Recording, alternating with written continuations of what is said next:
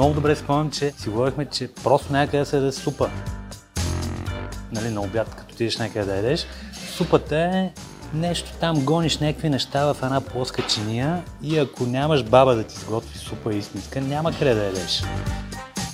Баба ми Люба правеше една страхотна супа с а, такива буквички от а, паста и зарзавати. Аз много не обичам месо от малък. А пък другата ми баба правеше страхотна супа топчета. Имаме дори една бабина супа, която буквално е рецептата на баба ми, която ми е една от бестселерите до сега. Аз имам много ясен спомен, но е доста по-различен. Значи, моят спомен за супа е как дядо ми, той пуше много цигари, човека пуше цигара и ядеше супа едновременно. В смисъл, това е моят детски спомен за супа.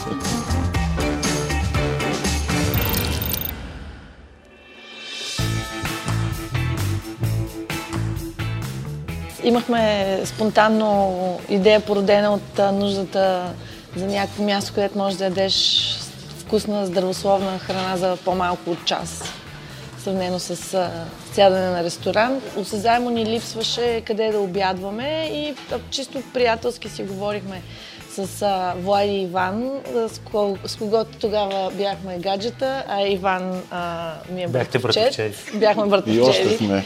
да, още сме, за наша изненада. Ние седяхме в тях, Да, бях на гости, абсолютно. седяхме на канапета и беше такова, нали, някаква събота, неделя, нещо, седиме там, гледаме телевизия, де да знам, не- нещо. И какво, какво, какво, е, е, правим едно заведение за суп. Да, бе, що не, това звучи супер, айде. И Иван само повтаряш, не, не, и, суп, и сандвичи, и салати, и сандвичи, и салати, не, не, и сандвичи, и сандвичи трябва да има. Само една скоба, някой от вас можеше ли да готви? Не е точно.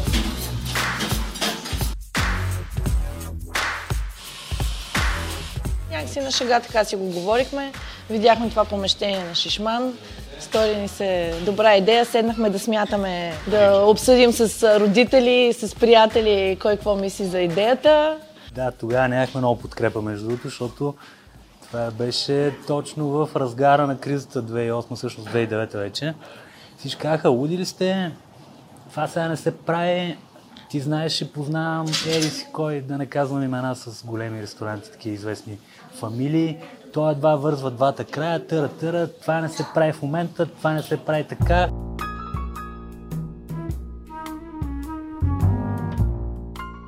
Първоначален капитал имахте ли за да започнете? Идеята ни беше да го направим с по 10 000 лева всеки да, да участва. След това стана, разбира се, двойно. Но седнахме да правим едни тежки бакалски сметки и всеки да пита приятели или роднини или родители за заем, съответно. А, защото по това време нали, никой нямаше спестени пари, нормално. Може ли да разкажеш за първия работен ден, който всъщност не беше предвидено да е работен ден? Там сме се събрали, намерихме си нали, главен готвач, почнахме да събираме екип лека по лека, правим някакви проби, нали, готвиме супи там, сипваме в супници, кое как се сипва, кое къде седи, как се прави. И това се случва примерно от 11 сутринта на Шишман. И по едно време минават хора, почват чукат по вратата, чукат по вратата. Ние сме такива, не, не, не работим, не работим, не работим. Обаче в един момент вече, нали, такива бяхме ми, какво да правим, нали? Отключваш вратата и айде давай. Бяхме предвидели да направим 6 супника супа, което е 60 литра, които свършиха за 2 часа.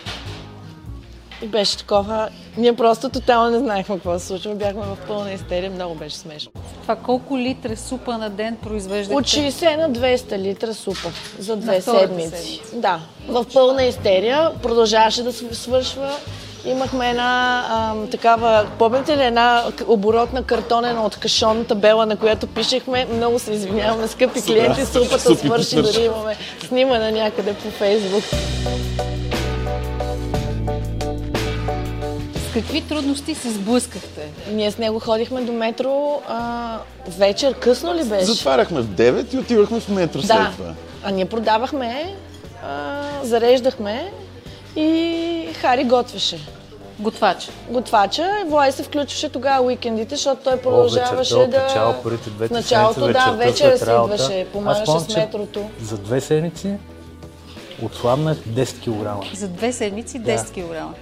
Ние тогава още живеехме заедно и си спомням един момент, в който си лягаме и Влай ми вика и това като в казармата бе. Не, имаше абсурдни истории. Са, примерно, нали, абсолютно аматьорски неща. Дето ние отиваме и всичко си купуваш сам от някъде, не такова. Въобще това, че има доставчици.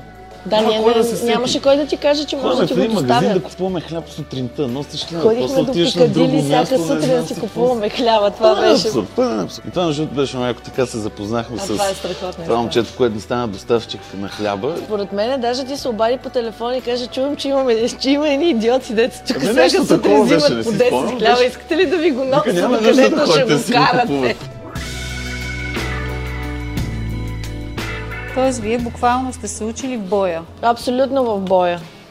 Пуснати в най-дълбокото, такова и бурно море. Не Имаше ли удовлетворение обаче, за да останете в това? Трябва не, да сте били никаква щастливи. идея какво ставаше. Аз после си спомням, че бях, след като най-накрая някакви хора успяхме да наемем, които да ни помагат за бара, си спомням, че отидах на, за първ път на дискотека, примерно след 4 месеца и това беше най-хубавото нещо, което ми се беше случило. И си казвах, боже, колко е хубаво човек да има време да излезе с приятели, да отиде на дискотека, това е страхотно. Бях в еуфория и тогава оцених всъщност лукса да имаш свободно време и да правиш някакви неща.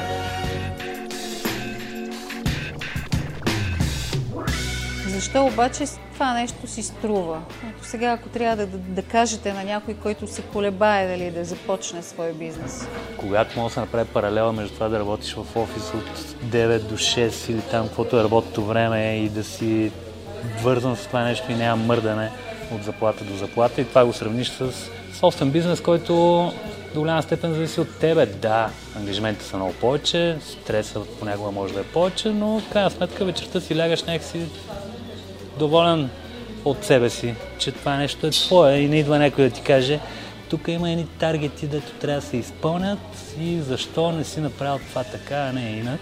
Една от най-яките аспекти на работата ми е като видиш някое дете, което яде от твоята супа и се кефи и е такъв страхотна супа и ти виждаш всъщност, защото това е най- нали, ам, безрезервния критик, който може да имаш и някой ти, ти виждаш внезапно удоволствие от, от това, което си направил.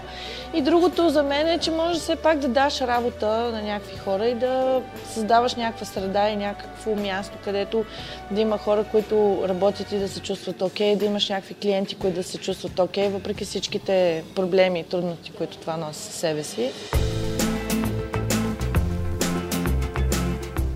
Започна ли да печели веднага?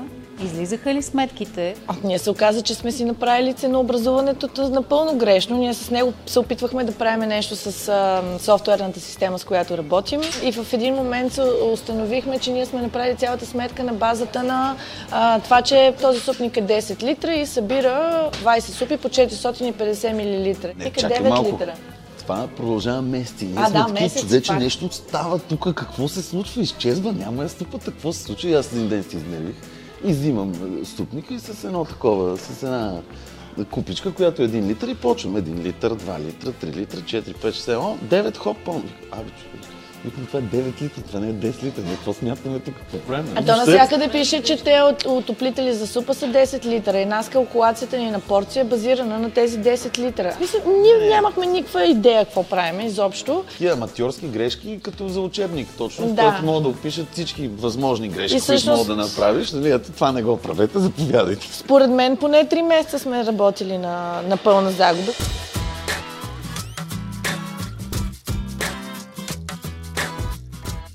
А как се случи това партньорство между тримата? Това е трудно нещо. Роднина и гадже. Това е... Бившо вече, благодарение на бизнеса. Това беше един резултат от общия бизнес, но пък сега сме като семейство.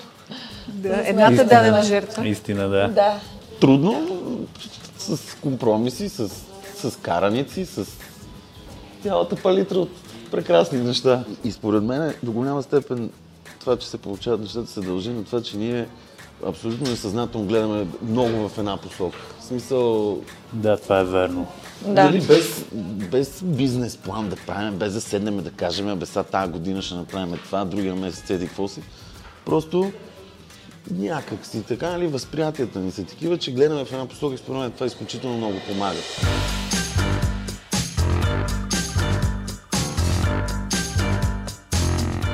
Кога се появиха репликите? В един момент се появиха много такива места, които също предлагат супи. точно една година по-късно. Те сякаш стояха такива в храстите от засада и дебнат. Ще прокопса ли този бизнес, няма ли да прокопса? Явно една година, щом не затворихме и почнаха да отварят едно след друго. Имаше ли някой, който идва да гледа, да записва, да ви... Имаме много такива истории. Даже до ден днешен, вчера Цецо даже каза, според мен влезе един клиент, който ще отваря същото заведение, защото твърде подозрителни неща ме питаше и много подробни. Аз, ако трябва да бъда честен, аз супер много ме дразнеше това тогава. А сега, като се замисля, всъщност установявам, че това е егат и комплимент. Всъщност е смисъл, комплимент. това е най-голямото доказателство, че правиш нещо добро, щом те копират. Някога затваряли ли сте?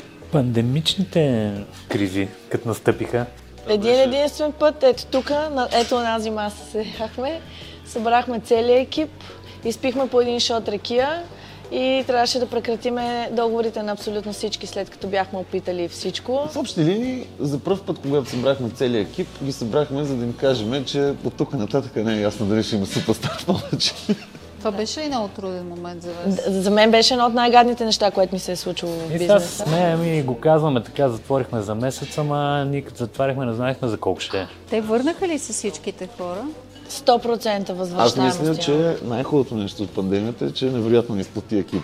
Според вас защо оцеляхте? Моето мнение е, защото сме тук постоянно, поне един от нас, защото самите ние се храним ежедневно от това място и много държим на нещата, които купуваме като суровини. Готвим си като за нас, наистина. Наистина.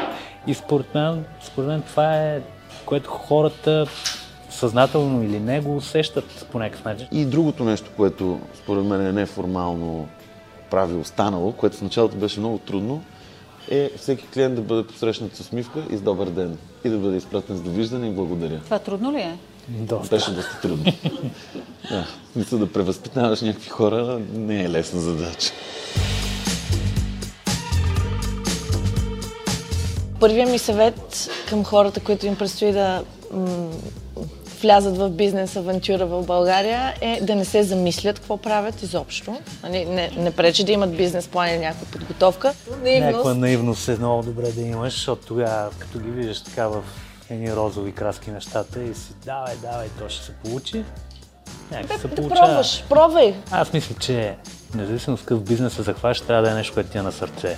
Ако искаш да е нещо, което да те издържа, да ти е кеф, че го правиш и наистина да има бъдеще и перспектива, трябва да е нещо, което ти идва на сърце да го правиш и го харесваш.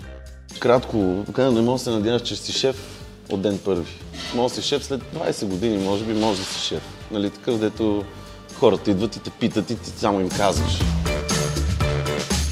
Смешно ми е е, как си измислихме името на фирмата, която се казва Сюпери, която седяхме тримата и трябваше да регистрираме фирма в агенция по храни. Сме такива, Супер, супер ско, супер, супер, супери.